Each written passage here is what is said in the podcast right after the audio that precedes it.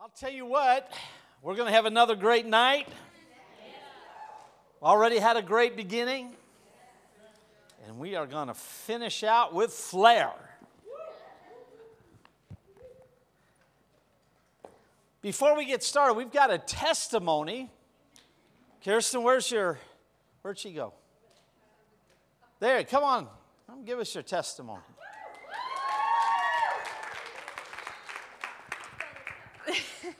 So I came in with a lot of back pain tonight. Um, my job has been physically beating my body down, and Pastor Barb had prayed before service, and one of the things that she had said was during worship, the pain was going to go away. And that last song, it just, I kept, I was in the spirit, like it just, it overcame it almost knocked me down honestly like i i almost backed into the chair and almost fell over but that's a whole you know me losing my balance there but my pain is just completely gone now i have no pain Amen. Now, last week, we had a little different service. And, um, hey, am I loud to everybody, or is it just me? I sound all right? Boy, I almost scared myself. Um, but I, we prayed with a bunch of different people and said, You're going to have the opportunity in the next three days to minister healing and the word of the Lord to somebody. How many of you found that opportunity in the next three days? One, two, three, four, five, six. All right. Guess what? So did I. Opportunities present themselves all the time. But sometimes there's a, an, a, an awareness that we don't necessarily have. And uh, this has nothing to do with my message. I'm just going to share the testimony. But we went up to uh, Costco. We had to get some stuff. And we came out, and all of a sudden I realized I had a gift card I didn't use. So I figured I'm going to go in and get some gum. I ran back in, found out they don't have that kind of gum. So my wife was waiting in the car, came out, and uh, we're driving home. She decides to go a different way. So she drives a different way to go home. And right as we turned into our housing area, there was a woman stuck on the side of the road. And as we go by her, I said, Stop, stop, we got to stop for her. It's too hot out here for her to be sitting in this car. So they stopped, and I, I went back to her and I said, Can we help you? And she said, My car just died, and I don't know what's going on. I said, I'll tell you what, let me look at your car. Now, I know nothing about cars. I'm good if I can put the gas in the right end, right? I mean, that's me and cars. Me, mechanics, no. Uh, I, when I buy a car, I buy it bumper to bumper warranty for a bazillion years and all the oil changes because I'm not doing jack with that car, right? But being the man, let me take a look at it. Why don't you go hop in my car? It's nice and cool. So she goes and she hops in the car with Kim, and, and uh, I go over to the front of the car because I at least knew where that was. Figured I'm gonna I'm gonna open this thing up. I didn't realize how hard it was to lift a, a hood. I'm, I'm looking for all kinds of little levers under there. I think she must have known I was struggling. So she came over and she said, It's right here. Said, oh, yeah, okay.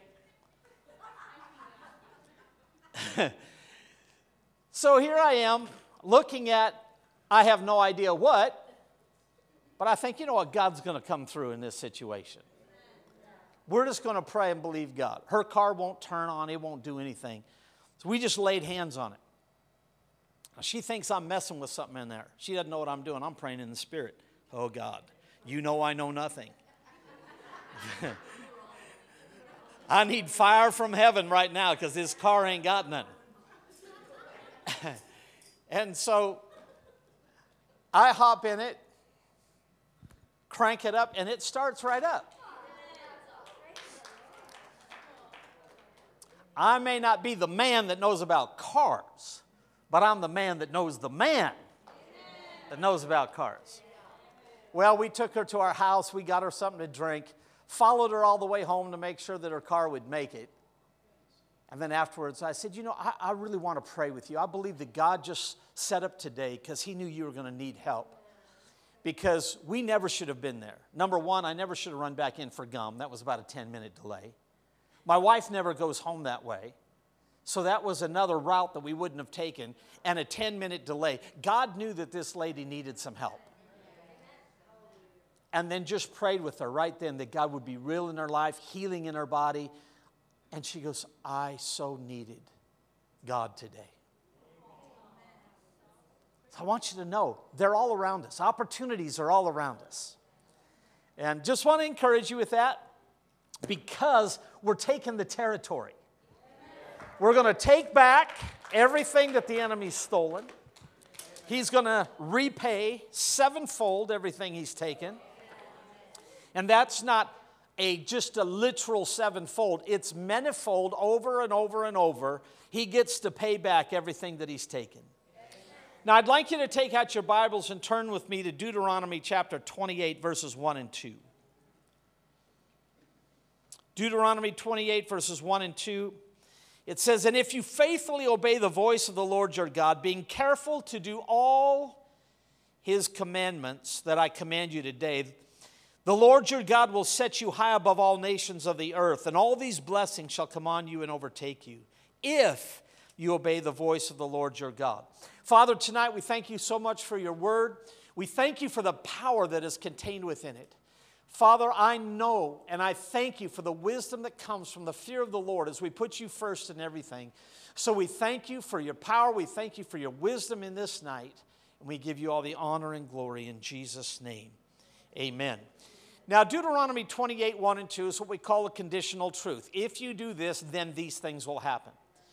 And much of the Word of God is written this way it's written in a conjunctive Hebrew or Greek that if you do this, then this will happen. And so when we see here, God says, if you will hearken diligently, faithfully obey, you got to listen and do. Not just be a hearer, but do what I've said in my word, then all the blessings are coming on you and overtaking you. See, God wants to bless you. He wants to give you the very best. He wants to help you in every way in your life. But it means that we have to line up to the Word. Now, a couple weeks ago, we looked at the first of what I call binary truths. And in the first of these binary truths, we found in John 1:14 that Jesus was manifest in grace and truth. That's how he came to us, in grace and truth. Too often we've wanted to give the truth to people without preceding it with grace. And if grace doesn't come first, truth is very hard for people to hear. Because all they're going to hear is what truth can produce. Remember, the law was truth, but the law brought a really a, a, a, judgment to people's lives, almost a condemnation in their lives. Now, it wasn't condemning because God said, Do this and you'll be okay.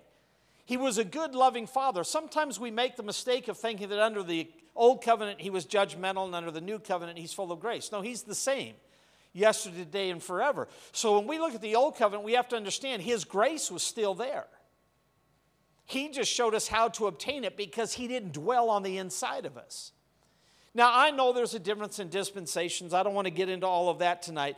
But what I do want us to understand is that everything that we are and all that we have belongs to Jesus. Always has and always will.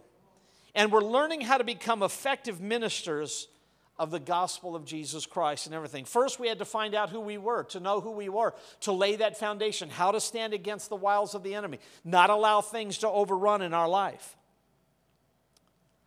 2 Corinthians 11:3 just putting you in remembrance of this it said but I the apostle Paul writing to the church at Corinth in his second letter says but I'm afraid lest somehow as the serpent deceived Eve by his craftiness your minds may be led astray from the sincerity and purity of devotion to Christ. When we think of the enemy, and we think even back to the garden, if you will, we, we see the word serpent. And, and I would like to put this into a different frame of reference for you. Think of it more in the context of serpentine, of twisted, because that was his nature. He always twists the truth. He doesn't necessarily go blatantly against it, he just twists enough of it to get you to believe him instead of God. Because his whole goal is to get your eyes focused off of God, whatever it takes. He doesn't want you to see the creator of the universe. Now, we had our little car illustration. We had to put everything in order to make sure that things work. But tonight I want to pick up there and I want to talk about another binary truth called power and wisdom. In 1 Corinthians chapter 2 verses 1 through 2 it says, "And I and when I came to you, brothers did not come with superiority of speech or of wisdom, proclaiming to you the testimony of God. For I decided not to know anything among you except Jesus Christ and Him crucified. Now, catch this statement from the Apostle Paul. I would say if there was anybody that knew the Word of God, anybody that knew wisdom, it would be him. He understood many things that a lot of people, even today, do not get. I mean, let's face it, he wrote over half the New Testament. Now, under the inspiration of the Holy Spirit, but he understood these things. And he said, When I came to you, brothers, I did not come with superiority of speech or of wisdom. I thank God for that. See, it's not how eloquent you speak, it's not all the wisdom that you think you possess. That's not what changes people's hearts. You might say, Well, Pastor Lon, I could never get up and do what you do. You're not called to do what I do, you're called to do what you do. God just happened to find in me somebody willing to get up and make an absolute fool of themselves sometimes for the gospel. Now, what do I mean by that? Listen, I've blown it so many times up here, I don't even want to go back and think about them. Because you'll preach one thing, and then as you progress in ministry, all of a sudden you go, you know, that was really kind of stupid. I can't believe I preached that at one time. I can't even believe I believed that at one time. But people were listening to me. And it reminded me of when I was teaching psychology at the university. And uh, I, had a, I had an intro to psych class and I had a behavioral psych class. And I had some students that were in both classes. So in the first class, I said, I'm going to run a little experiment. I mean, it's psychology after all. Let's run an experiment on the students. So I ran an experiment. During the first intro to psych, I went through all these different things and told them certain philosophies. And like a bunch of bobbleheads there, and they're going. And then we get into behavioral psych. And I told them the exact opposite. Why? I'm running an experiment. And they're all going. And I said, guys, you can't have it both ways. I said this just an hour ago and you did this. Now I'm telling you this and you did this. Which one's right?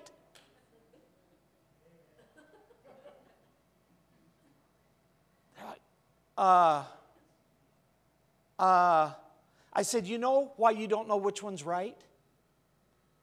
Is because you don't know it for yourself. If you knew this for yourself, had you actually read the textbook, you would know that what I just said was a bunch of rubbish. But because you didn't know, I could deceive you. Now, I'm teaching in a secular college Eastern Washington State University, go Eagles. And they didn't know they were being taught something wrong.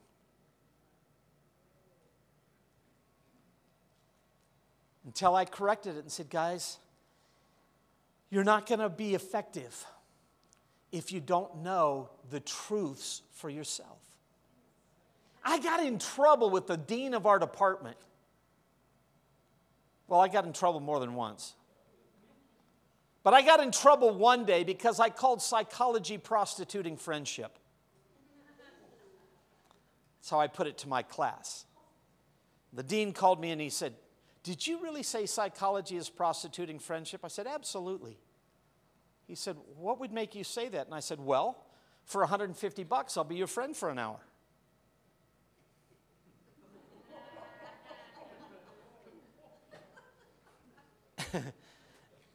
and he looked at me and he goes,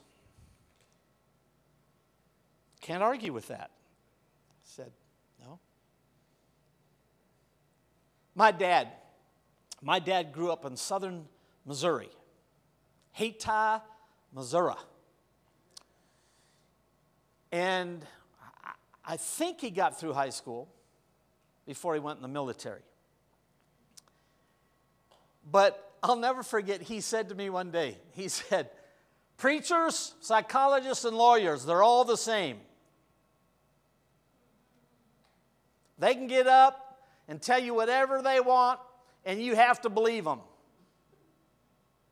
And I'm thinking, well, you just nailed two of my three professions. And he said, You know, all people really needs a friend. If they just had a friend, they wouldn't need a therapist. I've never forgotten that. That's probably where the prostituting friendship statement came from.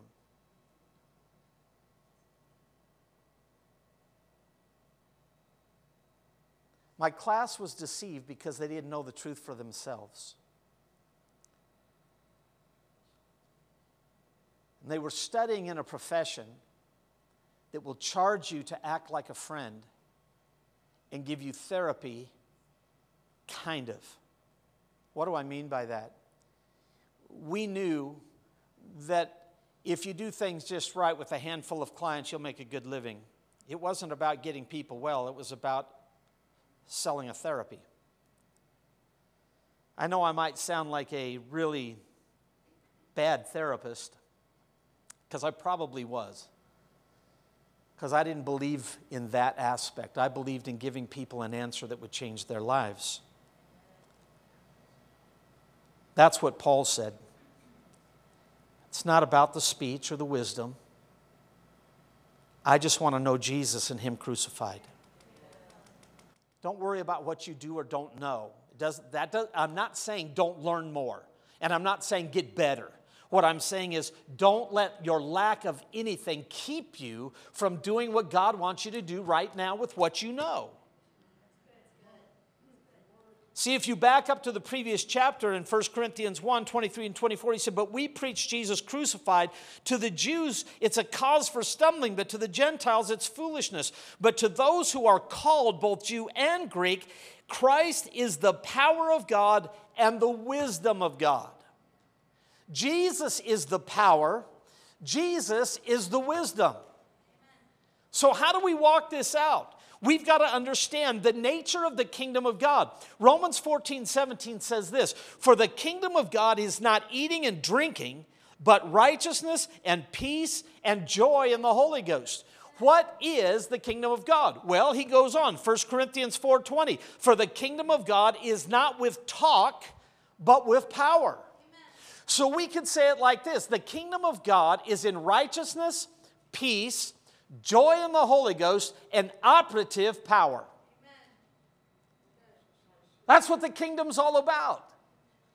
First in righteousness. We've got to be in right standing with God. How do we do that? We get born again. Now we're in right standing. Yeah, but I sinned. I had, I had uh, an individual that talked to me after the service, and, and they said, you know, you said don't come to the altar if you plan on going back into the same lifestyle. I said, yeah, the key word there was planning. It doesn't mean that you're not going to go out of here and make a mistake. Doesn't mean that you're not going to go out here and stumble or fall. But if you come here with the plan of never changing, don't come up here. Because this is not a place to mock God. It's not a place for the blood of Jesus to be trampled underfoot. It doesn't mean that we wouldn't pray with you, but it breaks our heart to see you go back out with no intent of change. Do you understand the difference? It wasn't that we won't continue to pray, it's that please be real with yourself. Get real. If you really want to change, then come up here and change. If you end up back out there and you do something wrong, no big deal. Romans 8 1 says, There's now no condemnation to those who are in Christ Jesus that walk not after the flesh, but after the Spirit. So it's not that you're never going to make a mistake. I've been preaching 42 years and I still make mistakes. I just pray it's not every day. So don't worry about making a mistake, just don't plan them.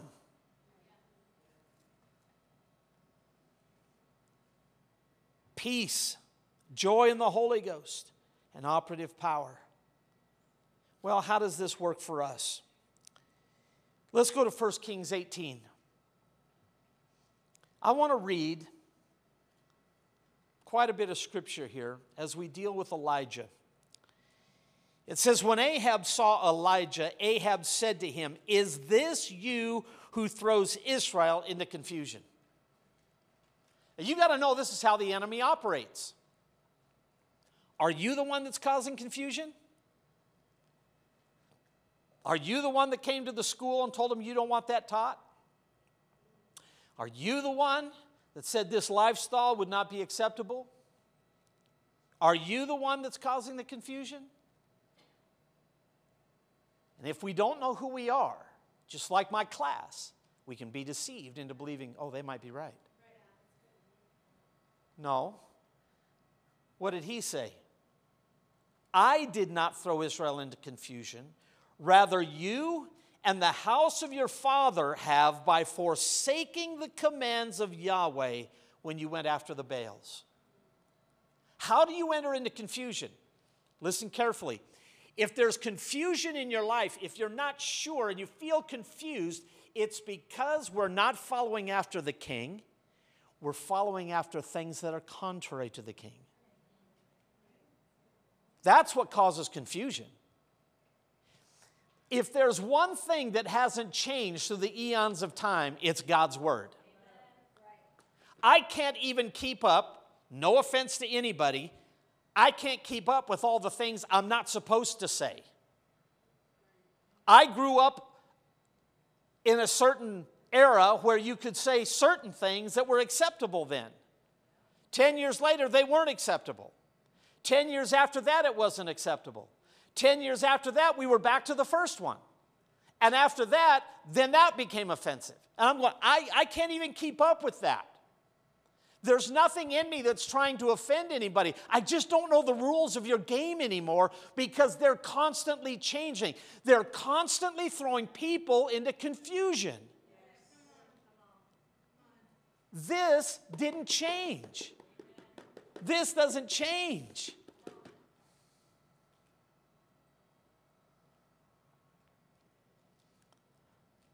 Elijah just said, You're the one that did it by forsaking God, and His commandments. But I like what Elijah does in verse 19. He says, So then you send you send word and assemble all of Israel to me at Mount Carmel. Who's he talking to? He's talking to the king. And he's now commanding the king to take action. That's bold. That's boldness. He begins to tell the king, This is what you're going to do. You call all Israel together and you meet me at Mount Carmel. This was their high worship place for the Baals, for Asherah. This was their high worship place. And he said, You call the 450 prophets of Baal and the 400 prophets of Asherah who eat at the table of Jezebel. Woo, this guy is going off. He says, I want you to go call all Israel and you get those prophets in here that are eating at your wife's table. Who are they taking commands from? He's looking at Ahab and going, You are an emasculated king. You have given over the nation of God to a devil woman. There's a song in there somewhere.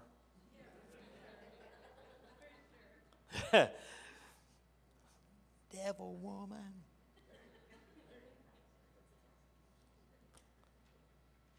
So Ahab did it. Don't believe the lie that when you begin to make commands in the spirit realm, the enemy doesn't pay attention. The, the angels of God are all ministering spirits sent forth to minister for the heirs of salvation. That's us. We begin to make commands, we dictate to the atmosphere, we tell the enemy what's going to happen. And listen to me the church of the living God is rising up stronger today than ever before in my entire lifetime. And I know it may not seem like it. But the reason it doesn't is because there is such a battle and such a warfare. And I'm not talking about protests, I'm not talking about marches, I'm not talking about riots, I'm not, none of that. Our fight is not with flesh and blood, but it's against principalities, powers, rulers of darkness, spiritual wickedness in high places. That's where we begin to make our demands.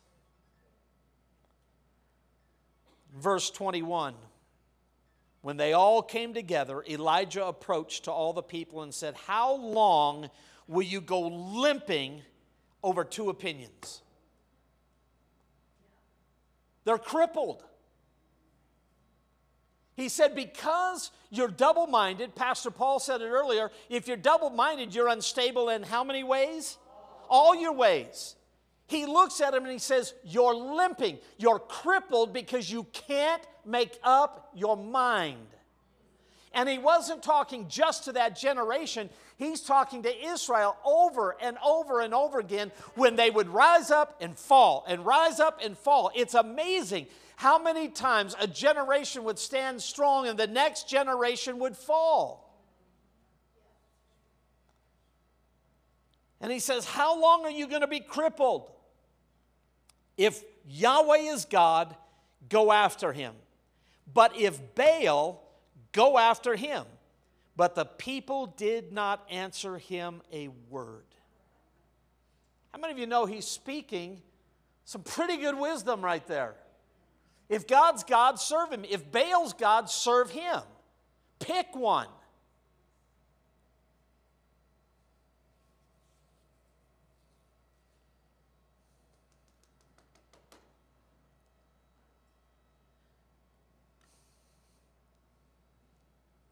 And after they didn't say anything, Elijah gets into this mode I alone am left the prophet of Yahweh. But the prophets of Baal are 450 men. Now we know Elijah had a little bit of problem here thinking he was the only one. It's not the first time he's done it, it's not the last time. In fact, tomorrow he's running from Jezebel. Man that's so bold, he's just going to do all kinds of things, call fire out of heaven. But right now, he gets into this nobody likes me, everybody hates me. Guess I'll eat some worms mode. I'm the only one left. We know that's not true. God has to remind him it's not true. I've got a lot that haven't bowed their knee. Hear this very carefully. Hear the word of the Lord. There are thousands that have not bowed their knee to the false gods of this age, but they are waiting for somebody to rise up like an Elijah to make a stand before they will ever get involved in what's known as organized church again. Doesn't mean they're not out there. They've been hurt, they've been burned, they've whatever took place in their life and all they saw was hypocrisy. Now, I can't think of a better place for a hypocrite to be than in the house of God because they need Jesus, like we all do. But listen, there are thousands in our city right now that have not bowed their knee to Baal. But they've not come out of the shadows yet either. They're limping between the lies of the enemy that says the church is impotent and will hurt you, and the power of God being on display.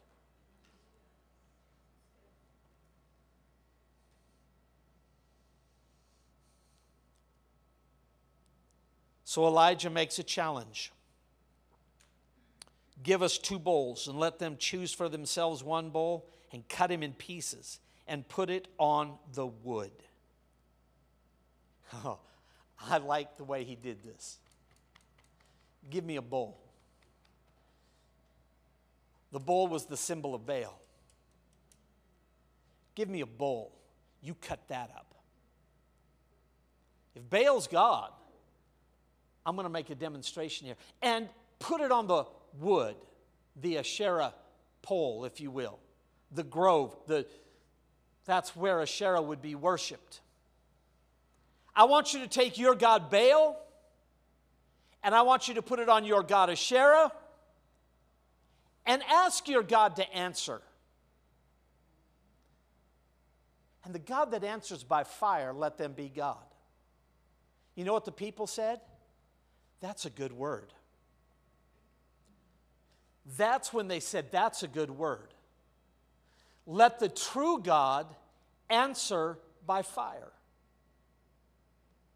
Power will be displayed before wisdom will be received.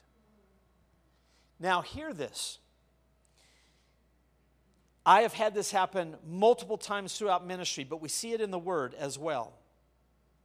Remember the man that was born blind? Jesus heals him. And the religious people get mad because he did it on the Sabbath. And what do they say? Are you sure you were born blind? The dude's like, Have you not been watching the last 30 years? I've been here at your church every week and nothing happened. So they go and get his parents. Are you sure this is your son that was born blind? Yeah, that's him, but you should ask him.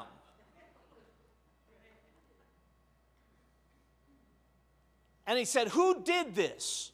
Why? They're trying to get accusations against Jesus. He said, That man's a devil. He said, Well, devil or not, I don't know. What I do know is I was blind, now I see. I don't know what his background is. I don't know what his doctrine is. I don't know anything. All I know is I was blind, now I see. We get too hung up on making sure doctrine, now I believe in doctrine and I want it to be accurate, and I'm a stickler for the word. But doctrine doesn't change a person's life power does. Once the power is displayed, the doctrine will come. Because, like I said, over the years, mine has changed. But I came to Jesus long before my doctrine was perfect. How do I know? Because it still ain't perfect.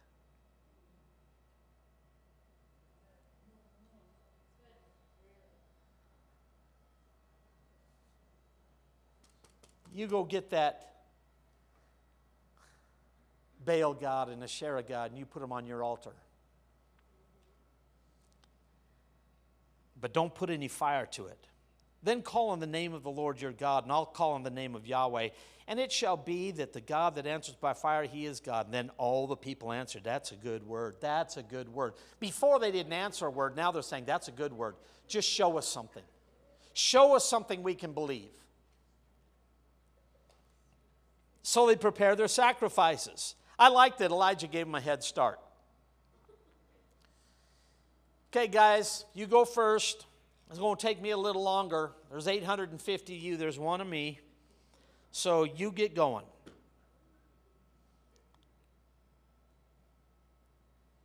So they took the bowl, verse 26, that allowed them, that, uh, that he allowed to them, prepared it, and called upon the name of Baal from morning from 6 a.m. till noon, saying, Oh, Baal, answer us.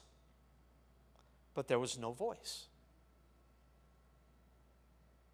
When it boils right down to it, when they try to rely on a God that does not answer like our God, nothing will happen. I've traveled the world.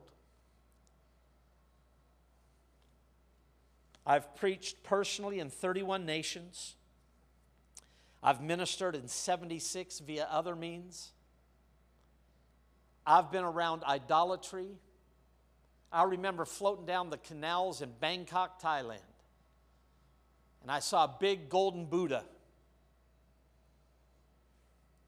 Guess what happens to statues? How many of you know Buddha's bald? This one wasn't. He had a full set of white hair. Some of you are connecting the dots right now in your mind. And I remember saying to my friend, I was with Sherman, and I said, You know what? I'm so glad I, I'm so glad I serve a God you can't crap on.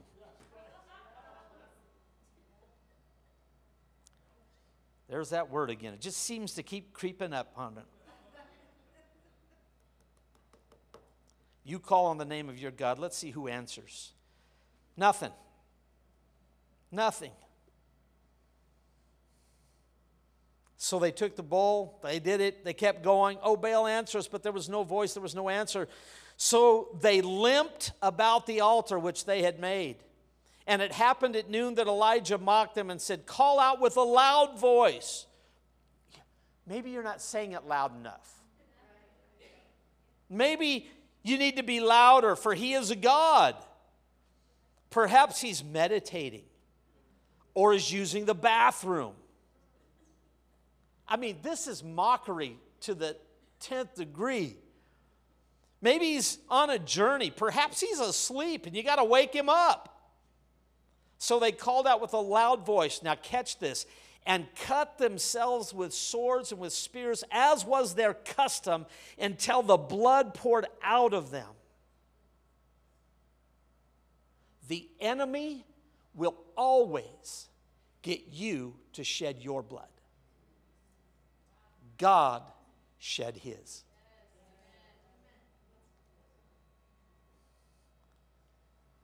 This moment, there was nothing they could do to get Baal to respond. It happened as noon passed. They raged until the time of the evening offering. 12 hours these guys are going at it. But there was no voice, there was no answer, and no one paid attention. Catch this no one paid attention. Even the people of Israel that were gathered there gave up. They're like, there's nothing here. They weren't even paying attention. These guys are bleeding all over the place. Baal's not answering. Can you much, imagine how much blood was on that mountain with 850 prophets bleeding like that?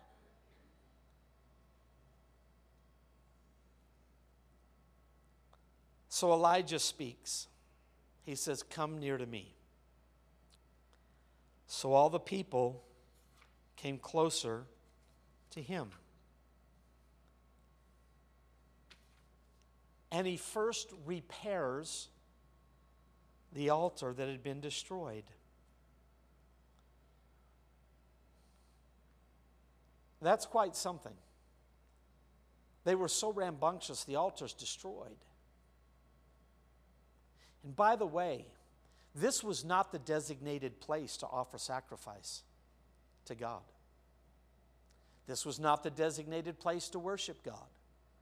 This was not the designated place. A lot of people would say, You can't do that here. You're not at the right place to offer sacrifice. You're not at the right place of worship. You're not at the right place. But I would submit to you that the right place to worship, to bring our sacrifice, if you will, is the place that God has designated in that moment. That's what Elijah's doing. And I like this. Verse 31 Elijah took 12 stones according to the number of the tribes of the sons of Jacob. That's a mic drop. Ten nations had forsaken God, ten tribes had walked away. But God didn't walk away from them. He still gets 12 stones and he recognizes every tribe yet still as his own. No matter how much you think you've walked away from God or how many times you think you've blown it, God says, I still have 12 stones. I've never given up on you. I will never give up on you. 12 stones.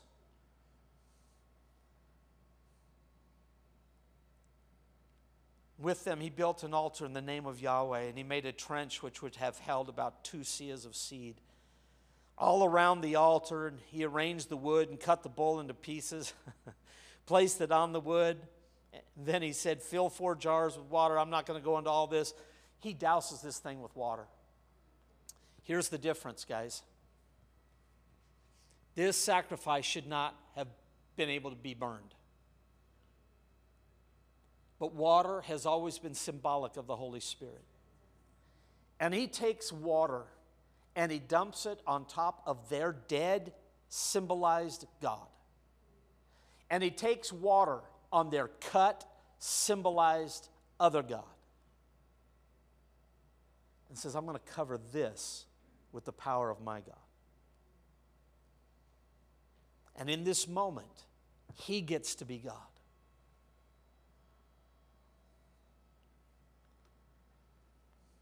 And it happened at the offering of the evening oblation.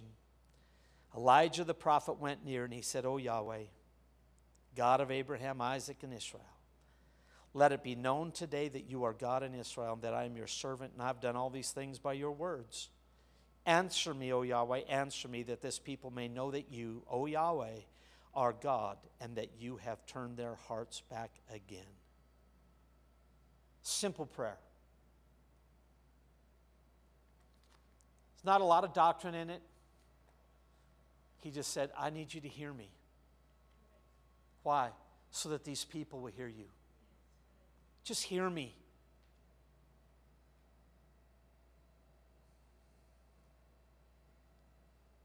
I remember one day I was in a I was at a shopping mall.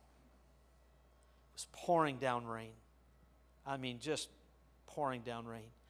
But I had gone there with the intent of telling people about Jesus. I said, I'm just going to go find people and tell them about Jesus. So I show up at the mall and I'm just, I'm looking for somebody. This woman comes out of this store. And I said, Hey, hey, can I tell you about Jesus? And she looked at me, she said, It is pouring down rain. I'm not standing here. I said, Wait, wait, wait. If it stops raining, will you listen to me? She's kind of frustrated. And I said, Father, I just need the rain to stop so I can tell her about you. I didn't have any doctrine at this point in my life. I didn't really know what to say. I just said, I want to tell her about you. Will you make it stop raining? And in a 12 foot circle, all the way around us, it was raining. But where we stood, there was no rain. I'd never seen anything like that before or since. It's like angels up there with this big God umbrella, and it's falling all the way around. But we were not being rained upon at all. And I remember her looking at me and saying, I think I better hear anything you have to say. Power precedes wisdom. I didn't know a lot to say other than, you know, God loves you and He sent Jesus to die for you. And I just wanted to pray with you. Would it be all right if I do that? I know He loves you so much. And, and it's time, if you'd like to give your life to God, today's the day. He, he came here just for you. Prayed with her to be born again right on the spot. Never saw her again in my life. But I've never forgotten. Sometimes you hear that still small voice and you don't know, that makes no sense. Listen, that's God directing you. I was coming home late one night from the church, and it's so late, and I'm tired. I just want to go to bed. You ever been there? I'm done. I don't want to see any more people. I don't want to preach. I don't even like people anymore. just want to go home and go to bed. So I'm driving home, and I'm tired, and I know I've got to be back at the church at 6 a.m. for a prayer meeting. My, my pastor at the time, I was an associate, my pastor and I met every morning at 6 a.m. for prayer. We did that for two years. So I'm driving home. All of a sudden, I hear the Holy Spirit say, Pull over and stop.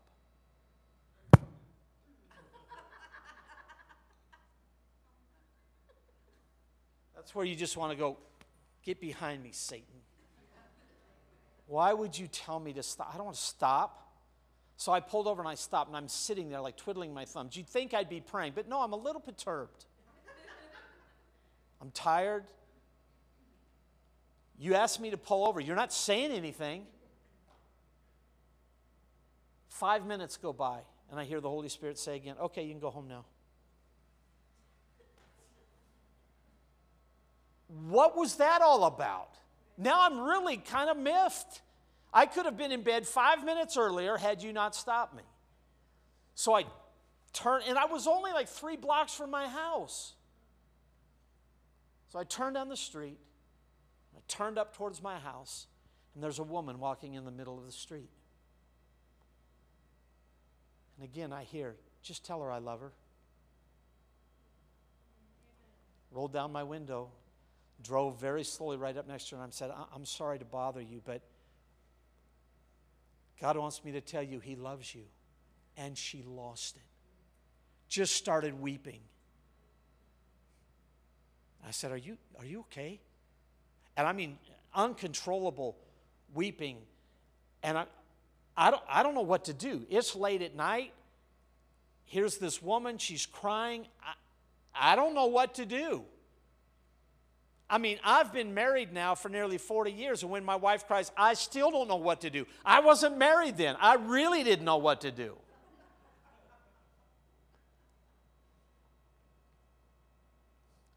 And I said, What can, can I pray with you about something?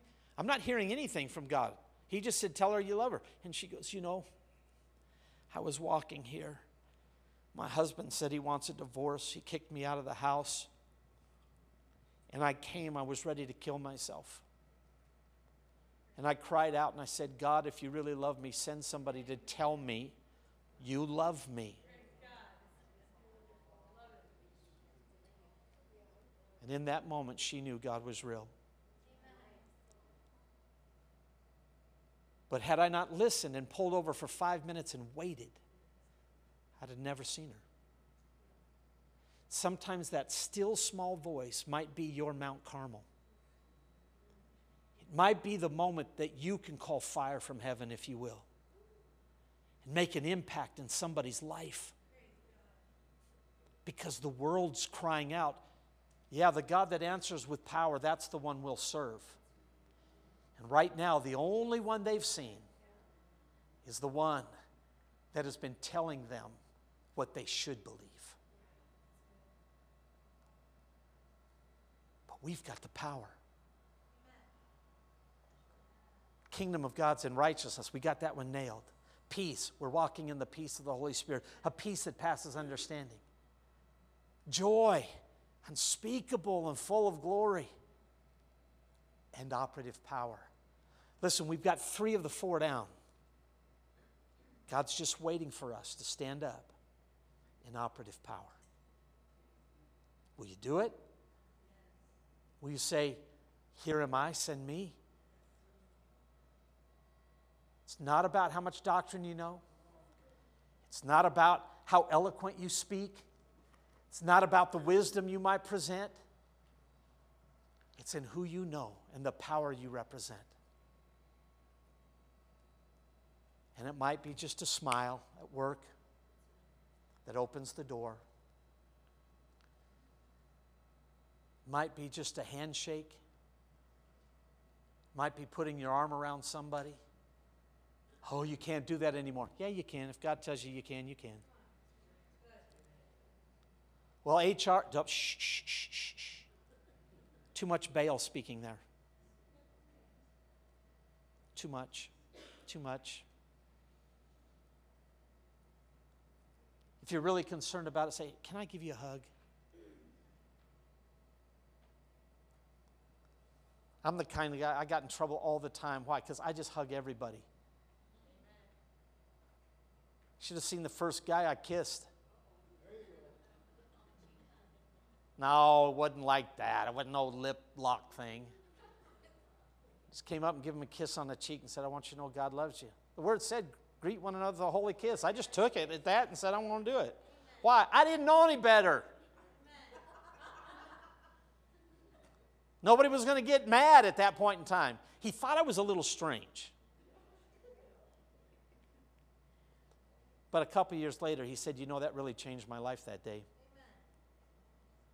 I didn't do it to everybody. Dear Lord, I've been around a lot of you. I haven't kissed Pastor Paul yet.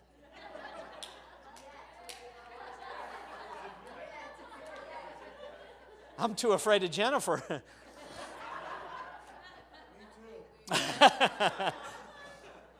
Amen. Let's stand up. If we want to reach the world with the gospel, then we can't be afraid to show his power.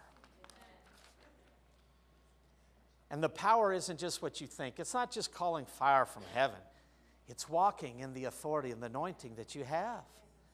It's walking in what he's already given to you, it's walking in what you do know.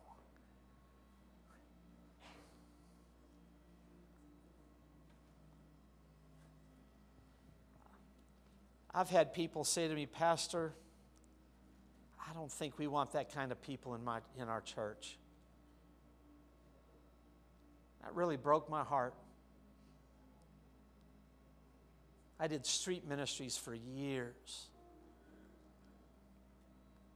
One day, I heard some elders in my church, and they, these guys that I just won to the Lord on the street, they came in and they sat down. How many of you know they might not smell like you do? They don't have the Versace, Armani, Gucci.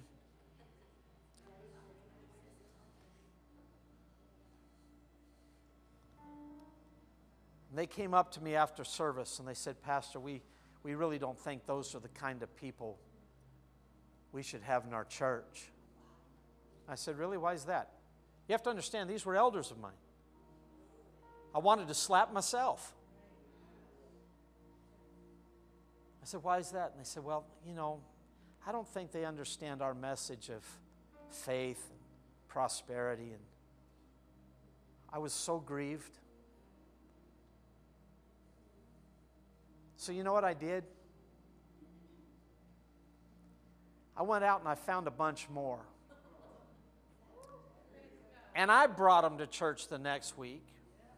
And I ushered them in and sat them next to them. And I know they didn't smell good. Why? Because I brought them in my car.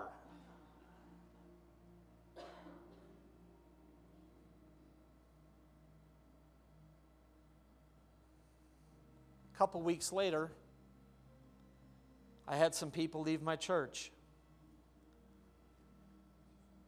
Former elders, if you will.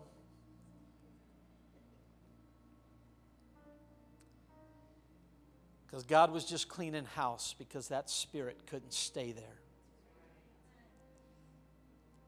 I didn't have to fire anybody, didn't have to remove them. I just had to love people. It's amazing.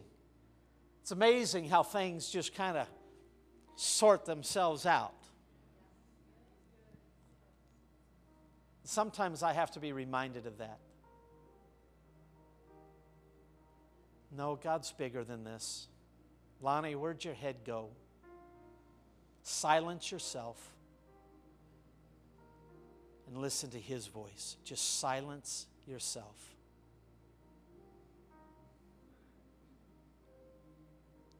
And I remind myself if that was my son or my daughter or my brother or my father or my aunt, uncle.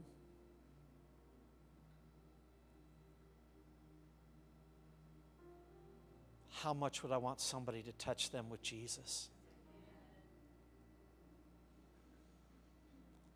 I just believe somebody's probably praying for them because that's why you came across them. And you are the answer to somebody's prayer. You are the fire from heaven that they've been praying for. The false gods in that person's life will leave because they'll see power. It's in you already. You possess it. Father, tonight, grip our hearts with your word, your love, your compassion. Help us to see the world through your eyes. Help us to see your heart for the lost. Father, those that are so easily, it's so easy sometimes for us to look at and to make fun at or to ridicule or to mock. They're your children. You love them. You, your word says that you love them so much you sent Jesus to die for them. May we close our mouths and close our lips to the ridicule and the mocking and the so that only the word of the Lord can flow out. May we be the fire that is the answer to somebody else's prayer. May we be the fire that changes a life for all eternity. Thank you for believing in us enough to send us with the word that we do have, the smile that we possess, the hug that somebody needs.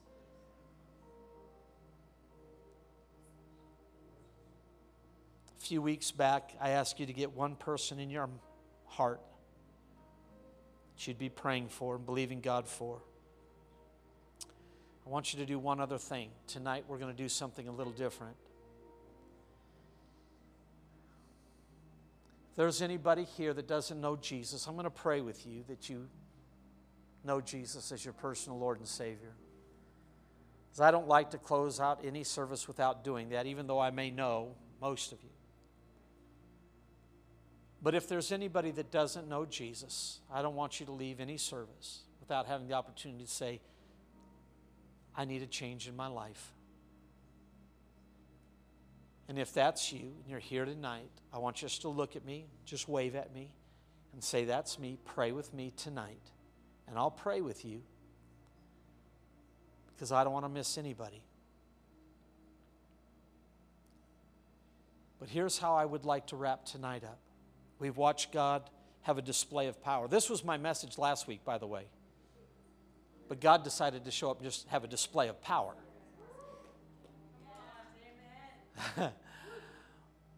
here's what I want you to do I want you to look around you, and you see every chair that's empty.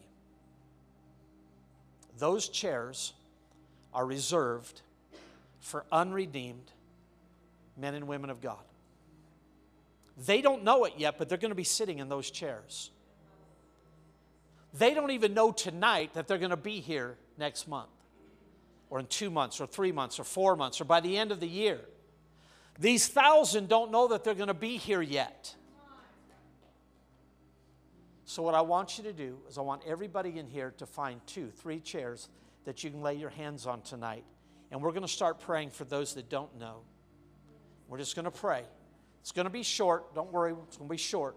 But you just find a chair, two, three that you can lay hands on. These are reserved for those that don't even know they need to be in the house of God yet.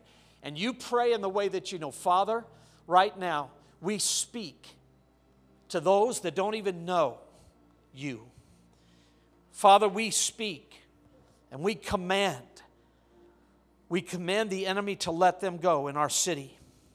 You will not, you will not prevail in this city. We are the church of the living God.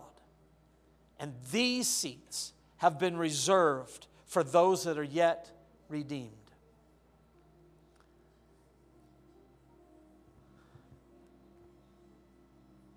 They're just not aware of the redemption that was purchased for them. So, experientially, Father, we pray for them that they might come into the house of God to know you in a real way.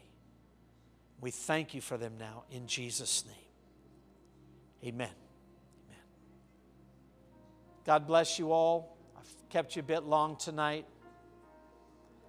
But don't forget the chair you prayed over. Don't forget it. Amen. Thank you, Jesus. Thank you, Jesus. Thank you, Jesus.